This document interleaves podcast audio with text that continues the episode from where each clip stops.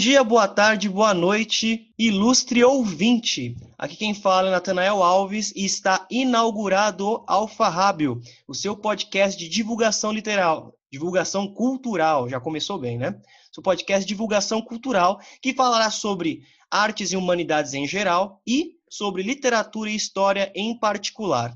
Comigo está o historiador Lucas Viana, Dá o seu oi, Lucas. Boa noite. Agora são 10 e 7 da noite. Boa noite, meus amados, minhas amadas. Como vocês estão? Eu vou bem, Lucas. E você? Tô ótimo. pois bem, pessoal. Lucas, meu colega historiador, eu sou formado em letras. Daí que vem justamente aqui o enfoque em literatura e história. E o nosso nosso papo de hoje, né, o escolhido para hoje, é o texto, a novela de Dostoiévski chamada Memórias do Subsolo. Novela essa publicada em 1864 Dostoiévski, autor russo muito famoso na segunda metade do século XIX. E o Lucas vai dar para a gente uma palhinha dos elementos históricos que baseiam essa obra antes de nós entrarmos para o nosso papo. Por favor, Lucas, fique à vontade. Então, pessoal, para quem está ouvindo a gente aqui agora, essa obra, Memórias do Subsolo, foi importante a gente trazer ela agora, porque eu acho que é uma das obras. Se você quiser começar a ler Dostoiévski, fica a nossa recomendação, por ser curta e, digamos assim, é, ela é publicada em 1864, né? E ela é a primeiro, digamos assim, romance sério do Dostoiévski, né? Ele abre portas para o que vai vir depois, que vai ser o Crime e Castigo, os irmãos Karamazov, que são os mais famosos, né? Mas só para dar um panorama histórico, é, a obra é publicada em 1864 é, na Rússia, né? Rússia czarista, ou seja, a Rússia vivia uma monarquia ali quase que, a gente pode dizer absolutista, Natanael?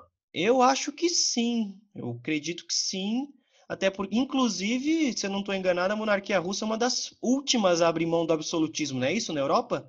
Isso, isso mesmo já vai cair no começo e final do século XX. Mas só para situar, em 64 a gente passa por um período de bastante turbulência. Você tem grupos anarquistas, grupos socialistas, comunistas, revolucionários, enfim, que tentam a todo custo uh, tirar, de derrubar o regime czarista, né? que era visto por eles como um regime atrasado. É, é importante ressaltar que o czar era o Alexandre II e ele e é muito importante isso, porque ele tá, ele, esse o Alexandre II, ele começa a implantar algumas reformas liberais, basicamente tentar modernizar a, a Rússia, que se sentia, se sentia não era atrasada em, em termos do capitalismo em relação às potências da Europa, França, Alemanha, Inglaterra. Enfim, e aí começa a dar entrada esse processo de modernização, é, e aí você tem na Rússia, nesse período, é, um, um, sentimento, um gosto de uh, uma não aprovação por, por algumas pessoas dessa modernização. Podemos dizer assim, quase que um nacionalismo de russos que temiam essa modernização, que de alguma maneira ela fosse impactar na cultura, nos costumes uh, dos russos. Então você tinha uma, um certo receio a essa modernização. Então, esse czar ele vai, ter, ele vai ser assassinado em 1881 por revolucionários anarquistas, para vocês verem como é um período turbulento. Então, guardem essa questão da modernização, porque a modernização no século no final ali do século XIX, ela traz todo aquele discurso que a gente vai falar aqui durante o podcast, aquele discurso de aquele discurso positivista, racionalista, de que a ciência e o progresso que vão resolver as coisas, de que o de que agora o, homem vive ali no seu auge, né? Essa, essa, digamos assim, essa quase que vai ter uma quantificação aí da vida, a, a máquina, tudo vai passar a ser numerado. Então, a gente vai conseguir sentir um pouco desse gostinho na obra do Dostoiévski. Só para finalizar, o Dostoiévski, ele tem uma vida muito conturbada, mas resumidamente, ele ao começo da sua juventude, ele é um revolucionário, né? Ele ele tende a essas ideias radicais, e vai acontecer que ele vai ser preso por estar lendo um documento subversivo aí publicamente e vai ser condenado aí, se eu não me engano, a uns 10 anos de cadeia. Perdão, 10, 10 anos não, ele é condenado, ele é preso e depois é condenado à morte. No tempo que ele fica preso, né, Natanael, ele fica lendo só a Bíblia, né? Isso, então, que é o único começa... livro que é permitido na cadeia. Isso, o único livro permitido na cadeia e, e talvez por isso também ele começa um processo onde ele vai aos poucos uh, se tornando um pouco conservador, vamos dizer assim, né? Isso vai, vai, vai ficar cada vez mais rígido com o passar dos anos. Mas, para resumir, ele vai ser executado, acaba que ele não é executado, de última hora o Kizar bane né, a, a, a pena de morte e implanta o serviço forçado, né? É, implanta não, já havia, né? Mas fala, não vai ter mais pena de morte, agora a galera vai ser enviada lá para a Sibéria para trabalhar forçado. O que é quase e uma aí, pena de morte. Que é quase uma pena de morte, né? A Sibéria, você, você trabalhar lá na peia o dia inteiro é complicado. Mas aí ele vai trabalhar uns quatro anos nesse regime, só lendo a Bíblia, então imagina como é que não está a cabeça do peão, só trabalha ler a Bíblia, trabalha ler a Bíblia, né? É, e, enfim, resumidamente, ele vai depois, com metade da pena, ele vai virar um militar, vai, ter, vai cumprir serviço militar, uh, e depois vai ser liberto com oito anos aí de pena cumprida, e aí você tem um novo Dostoiévski. E esse livro que a gente vai tratar hoje, ele demonstra um pouco isso. É, talvez em 64, aí fazia alguns anos, quatro ou cinco anos que ele havia sido liberto, então talvez ele traga um pouco dessa angústia, desse sentimento de humilhação, de, de agonia, de ego, de tudo isso que foi é, a prisão dele, de tudo que estava acontecendo politicamente. Então, acho que é isso, esse panorama. A gente vai conseguir observar isso bem na obra. Muito bem. Para caso algum ouvinte não conheça muito bem os termos positivismo e cientificismo, só para que o ouvinte fique mais clarificado aí, são dois filhos muito feios do iluminismo, certo? Iluminismo, a corrente aí filosófica que apregoava a razão, blá blá blá, blá blá blá, Kant, etc e tal. E aí no século XIX o iluminismo pariu esses dois filhos desgraçados, que é o cientificismo, ou seja, a crença de que a ciência poderia ser a ciência positiva seria capaz de resolver todos os nossos problemas e que o mundo está numa marcha perpétua para o progresso e que tudo vai culminar nesse progresso. É né? isso que o Lucas comentou um pouco. E isso tem impactos muito significativos na sociedade russa, que é uma sociedade que lembra um pouco a brasileira, bastante conservadora. Né? Até hoje, isso é muito sensível no universo russo, é uma sociedade bastante conservadora. Com relação a memórias do subsolo em si, né, algumas informações importantes. Primeira coisa delas é que se trata de uma novela. Bom que isso fique claro. Há uma diferença entre novela e romance. Né?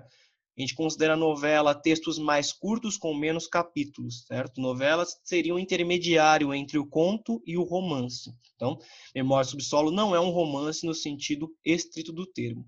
Mais interessante ainda do que isso é que Memória Subsolo, como o próprio nome sugere, uma, uma novela memorialística. O que isso quer dizer? Nós temos um narrador em primeira pessoa, o homem do subsolo, como ele próprio se chama, e a primeira parte dessa novela é um ensaio em que ele fica discutindo uma série de questões colocando-se contra tudo e contra todos, ele se põe contra o cientificismo do 19, mas também se põe contra a religiosidade. Ele se põe contra o progresso, mas também se põe contra o atraso. Sabe aquele cara chato de internet, o do contra? Então, é esse cara, só que com um pouco mais de sofisticação.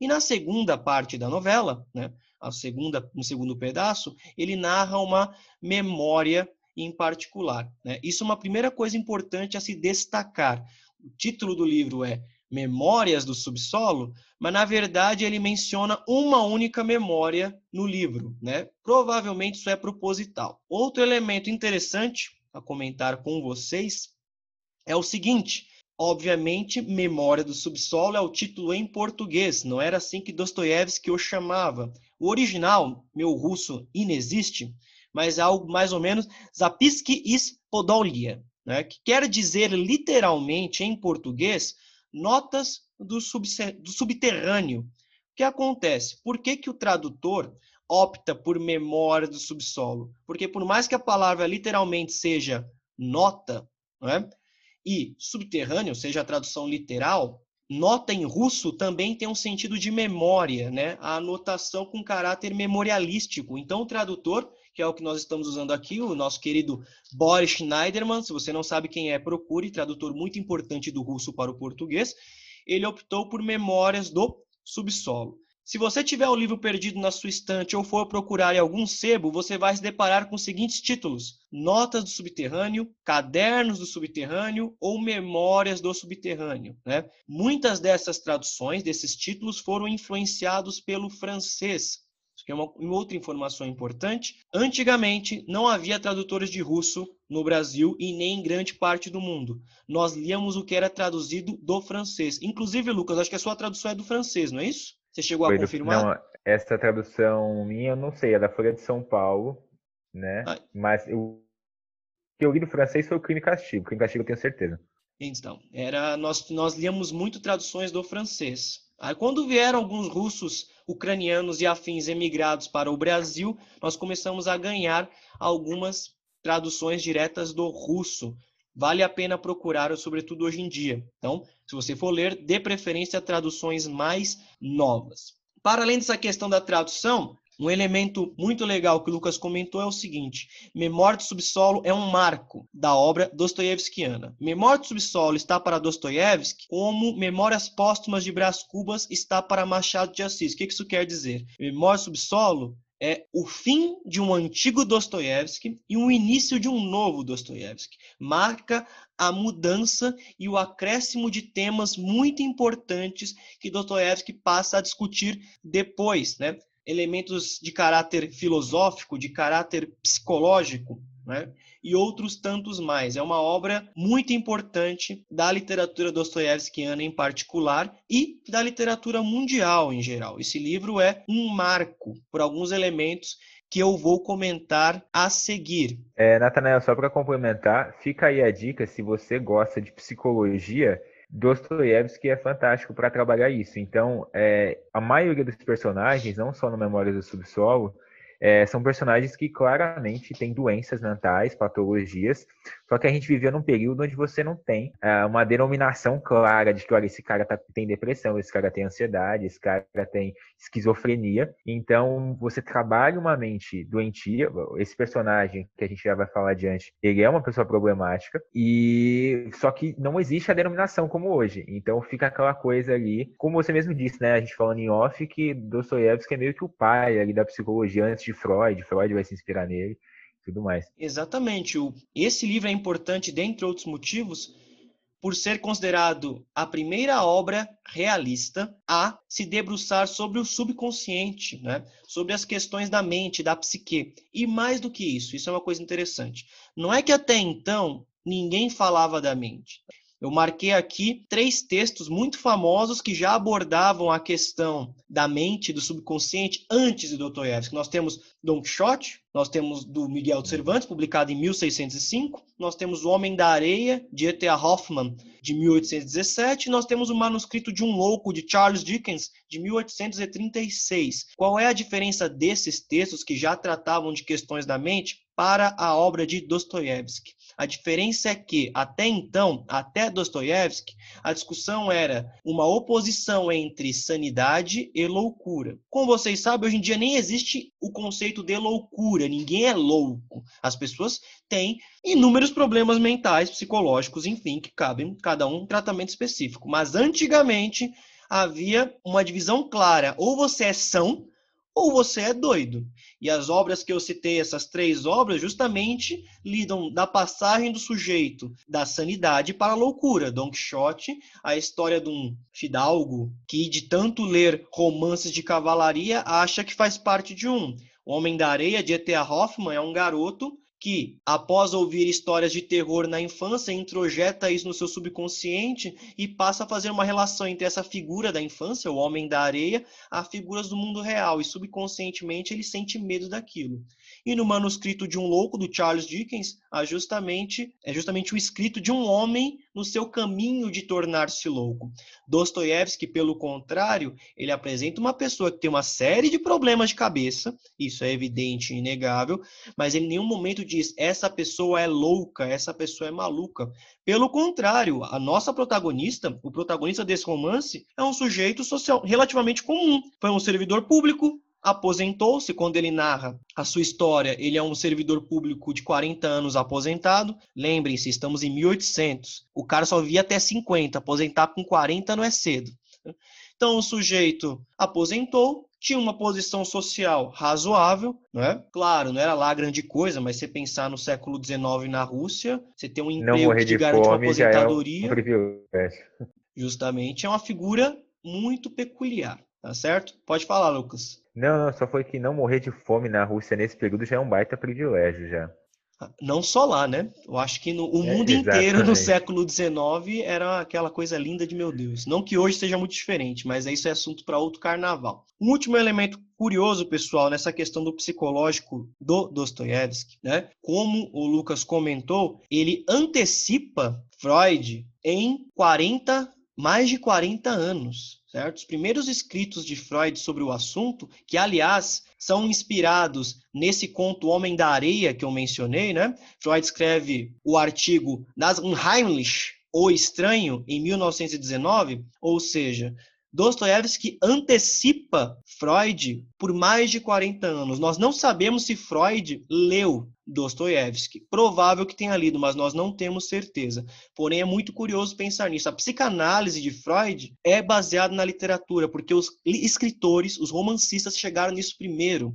Dostoiévski lá na Rússia, Machado de Assis no Brasil também é antes de Freud e assim por diante. É, você tocou nesse assunto, Nathanael é, que você quer fazer a leitura do, do primeiro, primeira parte assim do livro da introdução ali para a gente está falando de, de, patologia, de doença a ah, respeito do personagem? Leio sim, vamos pegar aqui. Como eu comentei com vocês, pessoal, a minha tradução é do Boris Schneiderman, tradução muito boa. Eu não vou falar qual editora que é, porque eu não vou fazer merchandising, mas pesquise aí na internet.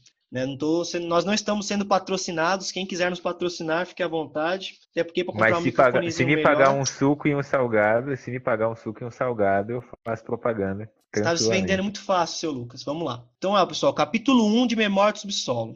Vou ler um parágrafo apenas para vocês. Sou um homem doente, um homem mau, um homem desagradável. Creio que sofro do fígado. Aliás, não entendo o níquel da minha doença e não sei, ao certo, do que estou sofrendo. Não me trato e nunca me tratei, embora respeite a medicina e os médicos. Ademais, sou supersticioso ao extremo. Bem, ao menos o bastante para respeitar a medicina. Sou suficientemente instruído para não ter nenhuma superstição, mas sou supersticioso. Não, se não quero me tratar é apenas de raiva. Certamente não compreendeis isto. Ora, eu compreendo. Naturalmente, não vos saberei explicar a quem exatamente farei mal, no presente caso, com a minha raiva. Sei muito bem que não estarei a pregar peças nos médicos pelo fato de não me tratar com eles. Sou o primeiro a reconhecer que, com tudo isto, só me prejudicarei a mim mesmo e a mais ninguém. Mas, apesar de tudo, não me trato por uma questão de raiva. Se me dói o fígado, que doa ainda mais que é interessante observar nesse trecho é que, embora o nosso protagonista se venda como uma figura extremamente excêntrica, né, e é essa a genialidade do nosso autor, até que ponto uma pessoa comum não deixa de ir ao médico por pura cisma. Né? Essa é a grande sacada do autor, ou seja, uhum. ele traz elementos que até então não apareciam da literatura de gente tendo seus distúrbios e suas, seus questionamentos e ele coloca isso dentro da obra literária para que o leitor, lendo isso, pense, esse cara é retardado, mas pera, eu pareço com esse cara. Ou seja, ele põe em xeque justamente a questão do que é essa loucura e do que são esses caminhos tortuosos do subconsciente. Uh, eu acho que é, tem uma coisa, Natanael, que a gente pode colocar. Você começa o livro e de, de, de, várias, vários momentos no livro você tem uma sensação meio cringe da coisa, sabe? Meio vergonha alheia. Você sente um certo repúdio de algumas coisas que vão acontecer. E logo no começo você tem aquela, logo no começo você tem aquela sensação de, olha, esse cara é doido, esse cara, meu, esse cara é bizarro e não tem como você de alguma maneira ter empatia com ele. Só que o problema é que ao longo da, do livro, aos poucos você consegue identificar alguns traços desse personagem em você muito dificilmente você não vai conseguir encontrar pedaços dele em você, mas você vai conseguir. O interessante é bater nisso. O que, que é o racional? Se você sente uma dor e essa dor é aguda, você sabe onde dói, você sabe qual é o problema, você tem condições para se tratar. Você vai até o médico e se trata. Ponto. É o racional.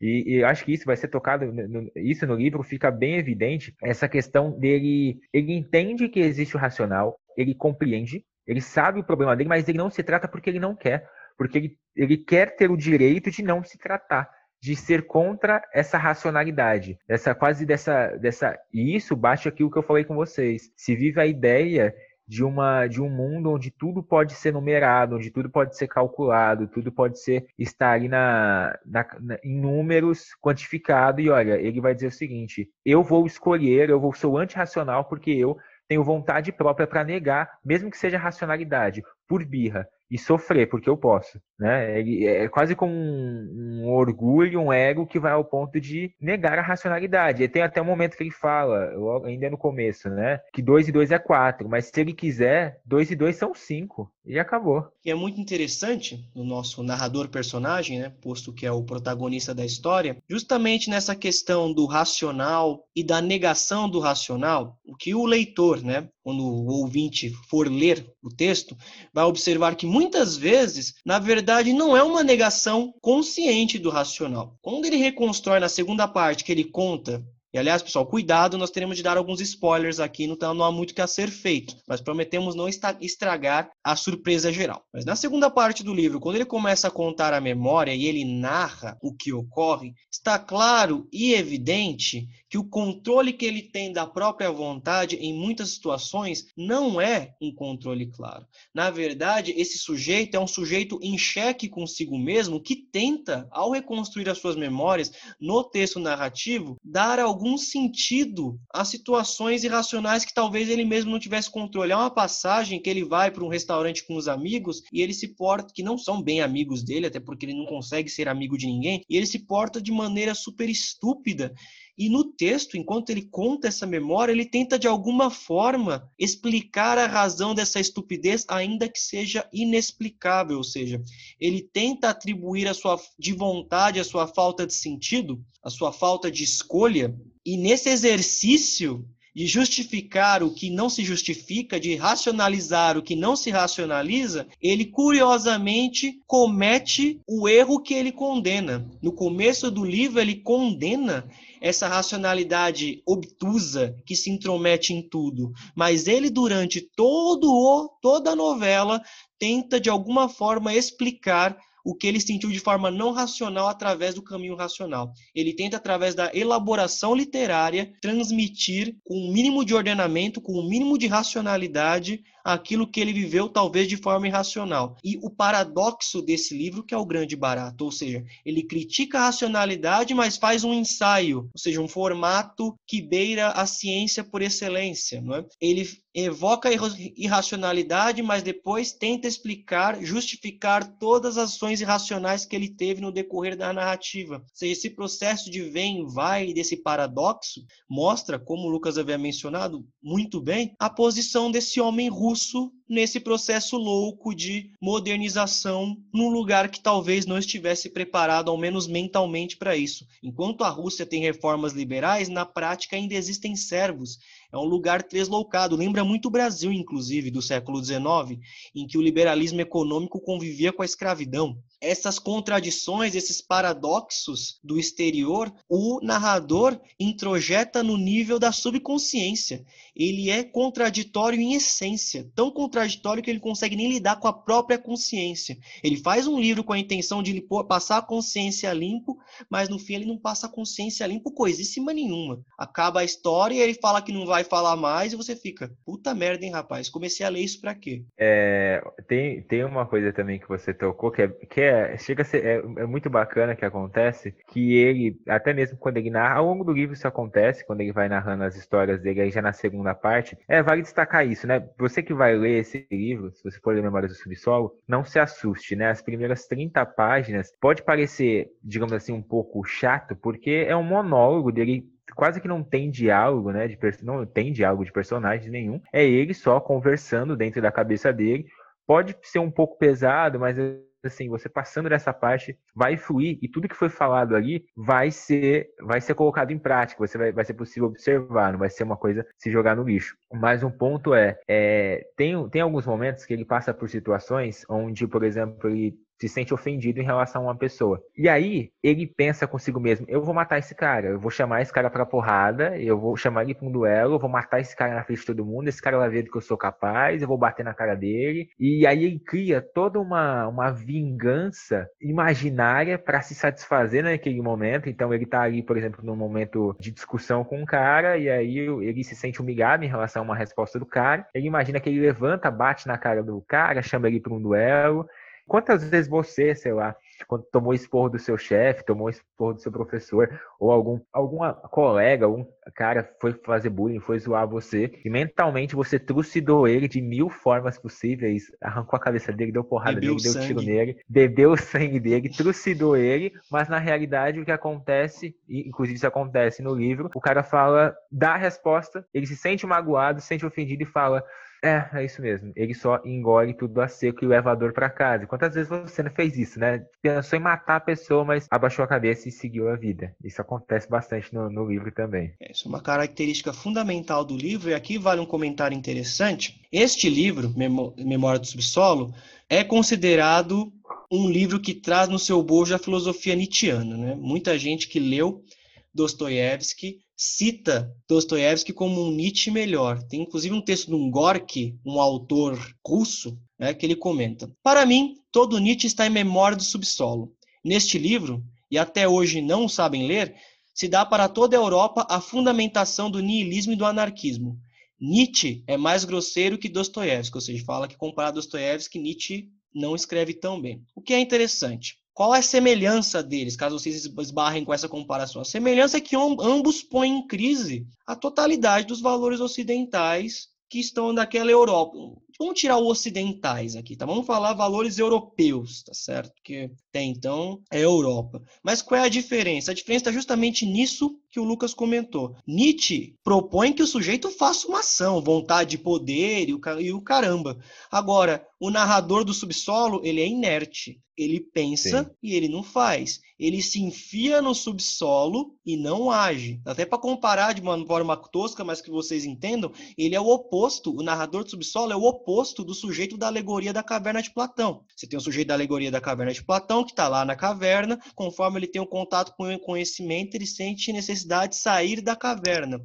E o sujeito da memória do subsolo é o contrário. Conforme ele tem contato com esse conhecimento, com todo esse bojo informativo do século XIX, ele se enfia dentro da caverna, ou seja, ele opta pela não ação. Ele opta quer seja conscientemente, quer não, isso é o barato do livro, como o livro trata com questões subconscientes, a gente fica na dúvida, tá, ele decide não fazer, ele não consegue fazer. Mas independente do motivo, ele não conseguir ou ele não desejar, o fato é que ele não faz, ele não age, ele fica dentro da casinha dele, ou como ele mesmo diz, do subsolo, e não tem uma proposição, não se propõe a agir e não age de fato, como o Lucas comentou. Ele é confrontado várias vezes com situações que ele considera humilhantes, e o mais engraçado é que nem todas são tão humilhantes assim. Ele tem uma. Ele é meio aristocrata, né, Lutas, na, na sua visão de mundo. É, ele ele é meio ele, aristocrático, ele, é um... ele tem umas coisas Sim, meio. Ele tem um ego assim enorme de um mero olhar, um mero simples jeito de agir, é, de reagir a alguma coisa, para ele já pode soar uma ofensa terrível, assim, a um grau absurdo. Exato, mas por outro lado, ele não faz nada. Ele até pensa, mas não faz. Ele é o sujeito da inação. Ele é um cara que fica introjetado, só reclamando. A única ação que ele teve coragem de fazer foi escrever o livro, o narrador. A única coisa que ele se atreveu, a única ação que ele se atreveu a fazer foi escrever. E isso é engraçado, porque no ensaio ele fala dos homens de ação. São homens que Exato. ele considera toscos, porque tem a mente que não pensa em tudo, eles consideram intelectualmente superior, mas ele os inveja porque eles conseguem fazer acontecer. Ele, como homem intelectual, a única coisa que ele é capaz de fazer é escrever um livro, que na prática, por mais que seja algo, o livro sejam importantes, mas não necessariamente um livro vai fazer você, sei lá, pegar um fuzil e matar alguém. Então, Sim. mesmo quando ele age, é uma ação não tão, como eu posso dizer, impactante ou confrontadora, digamos assim. Olha, eu acho que também tem uma coisa, é, isso que você falou é, primeiro bate no ponto que ele define lá no começo que você tem um homem de ação e um homem de consciência. E o homem de consciência, que é o homem intelectualmente superior, obviamente é ele, né? Ele não é o homem de ação. E é igual você falou, ele inveja ele e tudo mais. Uh, mas eu tinha marcado um ponto aqui, é, é que ele cria, essa questão do ego dele, ele cria quase uma, uma uma constante competição. Parece que na cabeça dele, e aí eu não sei se eu acho que o Dostoiévski não coloca nada por acaso, óbvio que essa é minha, minha interpretação, mas parece que ele tenta o tempo todo ter um lance competitivo. Todas as ações, todo, todo momento, durante 24 horas do dia, a interação dele com as outras pessoas se resume muito em uma grande competição em ser superior ou ser inferior em determinadas situações. E constantemente ele é o inferior das situações, é ele quem leva a pior. E aí ele sofre por isso. Ele sente dor, ele, ele fica amargurado, ele fica se remoendo de ódio quando volta para a casa dele, para o subsolo. É, ele não faz nada, como a gente falou, ele só fica se remoendo de dor. Mas o ponto é que ele, ele sabe da humilhação, mas parece encontrar um prazer nela. Exato. E, e, e esse, esse prazer, é isso que eu acho que tem um lance tem um lance total existencialista na, na obra do Dostoiévski, que é o seguinte: o fim das ações seria, por exemplo, ele se tornar o superior. Então, naquele momento, ele vai dar a resposta certa, bate na cara do cara, e bom, ele venceu ali naquele momento. Só que mesmo quando ele vence, que aí já é numa, numa parte final, que ele tem um diálogo com uma prostituta lá, e aí ele consegue humilhá-la da maneira mais vil, pesada possível, mesmo sendo vencedor, mesmo ele tendo conseguido ser superior a alguém e vomitar tudo aquilo que ele sofreu ao longo da história, ele ainda assim se sente um, um merda, vamos dizer assim, ele ainda se sente um inferior. Ou seja, mesmo alcançando o resultado que ele desejava desde sempre, ele não se sente completo, não tem significado. E isso bate com uma, uma fala que o Dostoiévski fala, que o homem tem um ímpeto de sempre buscar mais, né? De sempre querer mais, sempre querer inovar, ele sempre quer explorar. Tem um lugar ali que ele não conhece, ele constrói uma ponte e chega lá. Só que quando ele chega lá, ele quer ir para outro lugar. A vida é vazia e ele está buscando alguma coisa através desse racionalismo, dessa ciência. Ele quer quantificar tudo, ele quer programar a vida de uma maneira que seja racional e viver da melhor forma possível. Só que se ele alcança a perfeição, o fim, se ele chega, ele aposta uma corrida e se ele vence, se ele chega no final, ele não sabe o que fazer. Porque aí seria a, a, o próprio resultado, o objetivo que ele busca é a prisão dele mesmo. É você, por exemplo, você tem um jogo, aí você tem o GTA, aí você fala assim, olha, eu quero, vou jogar o GTA, passar essas missões tudo para zerar logo, ficar rico no final do jogo e poder fazer o que eu quiser. Aí você zera o jogo, passa todas as missões, você está rico no final do jogo, só que você não tem mais o que fazer. E aí você fica, putz, e agora? Eu tenho toda a grana, mas não tem missão para me fazer, porque é isso. O que o jogo foi o quê? Foram as missões, né? É claro que isso é a minha observação, mas é como aquela coisa que a gente escuta muito clichê, né? Não estou falando que é isso que o Dostoiévski quer trazer, mas você tem a corrida, mas você valoriza mais é, o caminho até a chegada do que a chegada propriamente dita. A chegada ela não vai importar muito, mas é o caminho que você faz até chegar lá. E aí pode ter até um, um lance do conservadorismo dele, de ser um pouco religioso, de que valorizar este caminho é ter uma vida um pouco mais sóbria, um pouco mais voltada é, a, a, objetivos mais nobres que não são um objetivo racional de lucro ou de prazer e tudo mais. É engraçado você mencionar isso porque os existencialistas, de fato, né, os surgidos no século XIX, atribuíram retroativamente ao nosso querido Dostoiévski a alcunha de existencialista.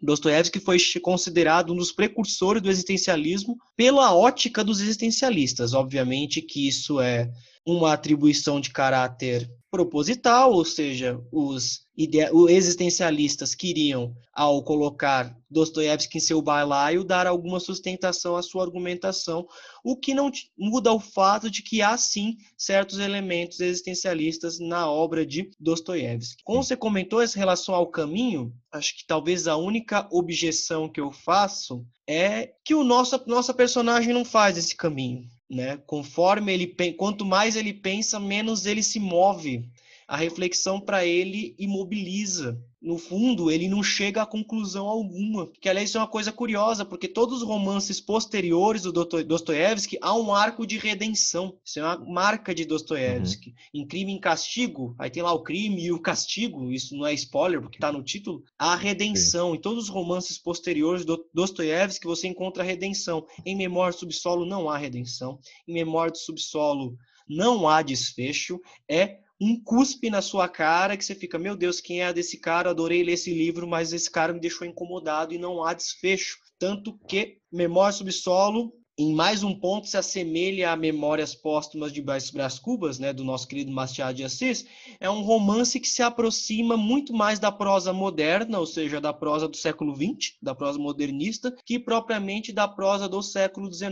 Se você já leu os outros livros do Dostoiévski, como o Lucas comentou, Crime e Castigo, Os Irmãos Karamazov, você vai sentir que a leitura é muito mais tradicional. Não é verdade, Lucas? É um enredo mais Sim. normal, digamos assim, por mais que haja reflexões. E Memória Subsolo é um texto que foge dessa normalidade das narrativas do século XIX. É característica muito marcante desse livro, um dos motivos que ele causa tão grande impacto. O mais engraçado desse livro em particular é que nosso querido Dostoiévski o escreveu unicamente para ganhar dinheiro. Como assim, Nathanael? A mulher dele estava morrendo ele tava na Pindaíba, acabar de voltar lá da Sibéria, certo? Igual Yoga lá gritando mamãe. Acabar de voltar da Sibéria e precisava da grana. Mulher morrendo, uma vida de bosta, num português bem claro, então ele precisava da grana. Ou seja, você vê o que é o grande autor.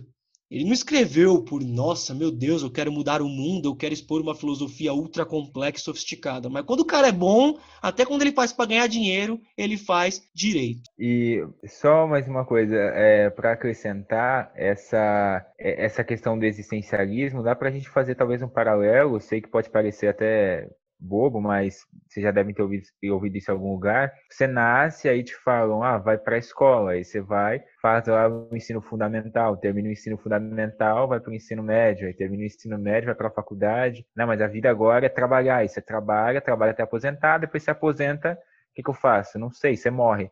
Aí você morre, e aí, o que, que foi a vida? A vida foi o que você viveu nesse tempo. Talvez Aí é, é ao meu ver, é, o personagem tem a ciência dessa talvez esse dessa finitude, dessa insuficiência que é a vida, e aí ele se apega à coisa mais vil, que é o que ele pode, que é a humilhação, que é a raiva. Então, é, talvez essa, essa constante remoção, dele ficar remoendo essas pequenas coisas para se sentir cada vez mais no limbo, cada vez nos cumes do desespero, talvez ele, é, ele encontrou talvez aí um, uma certa maneira de, de, um, de um prazer na coisa mais, mais uh, vil e sórdida que a gente pode ver. Tem momentos do livro que você fica agoniado, naquele momento que ele, que ele é claramente indesejado pelos, pelos supostos amigos, que ele vai. Os caras não convidam ele para pra, farra, ele se convida, é uma coisa super desagradável.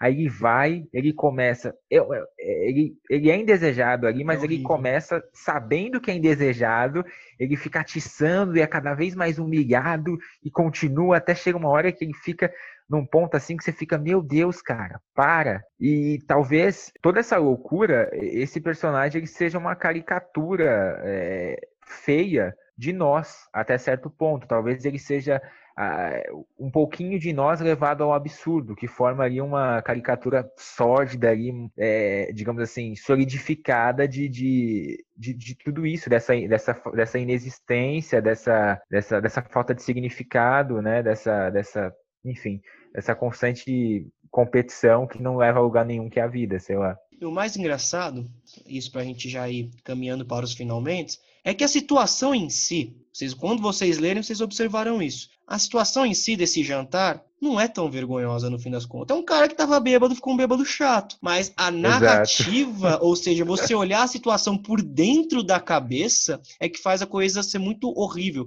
Para vocês entendam como é mais ou menos a sensação, lembrem, se você que fez um, já um trabalho da escola, um seminário, você está lá na frente, cara, as pessoas estão te olhando, estão cagando para você. Você gaguejou, se você não gaguejou, ninguém tá nem ainda, mas você é na faculdade, o pessoal tá cagando, quer que acabe logo. Mas você por dentro, para cada olhar que te fazem, parece que alguém está arrancando o seu fígado com uma faquinha de rocambole, passando maionese diet para comer. Ou seja, o que torna a coisa ainda mais vergonhosa é você ver como ele se sente por dentro. E aí tá outro grande trunfo de Dostoiévski. Ele consegue transmitir o que está dentro da cabeça do cara de forma incrível. A gente realmente sente a vergonha alheia de estar naquela situação, sendo que se talvez uhum. nós fôssemos uma personagem ali, vendo aquilo, talvez não sentíssemos tanta vergonha.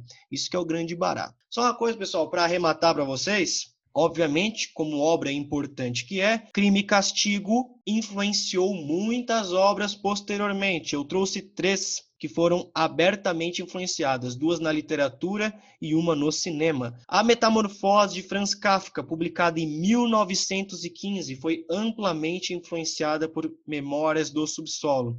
Na verdade, a literatura kafkiana, em grande parte, é influenciada por esse romance, pois mostra uma personagem totalmente desajustada que não se encaixa em lugar algum.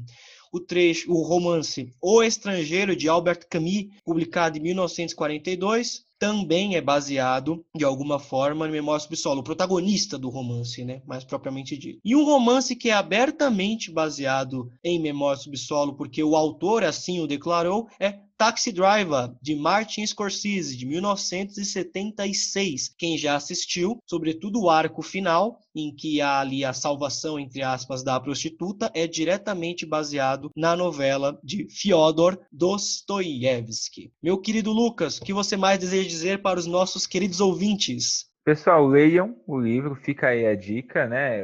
A minha versão aqui dá uma cerca de 123 páginas. É uma leitura aí que vale o esforço. Se você nunca leu nada do tipo, você é uma pessoa acostumada a ler, sei lá, igual a gente fala, né? Harry Potter, Percy Jackson, e tá pensando em encarar alguma coisa assim, uh, um pouco mais densa, vale a pena, vale a pena, não é nada um bicho de sete cabeças e acho que vai servir para calejar vocês para leituras mais interessantes que tipo despertem coisas mais profundas dentro de vocês aí. Exatamente, calejem-se, pessoal, de boa literatura, vale muito a pena. Então, pessoal, nós ficamos por aqui. Este é o nosso primeiro primeiro podcast. Esperamos poder estar convosco em muitos outros. Lançaremos os áudios nos podcasts todas as às sextas-feiras, desculpe, melhor dizendo, às sextas-feiras, quinzenalmente. Né? Se houver boa recepção, talvez até semanalmente, quem sabe. Que quem fala, Natanael Alves. Adeus para vocês, ou melhor, até logo. Vos aguardo. Lucas, despeças de nossos queridos ouvintes. Queridos meus amados, um beijo a todos vocês aí. Ótima noite a todos.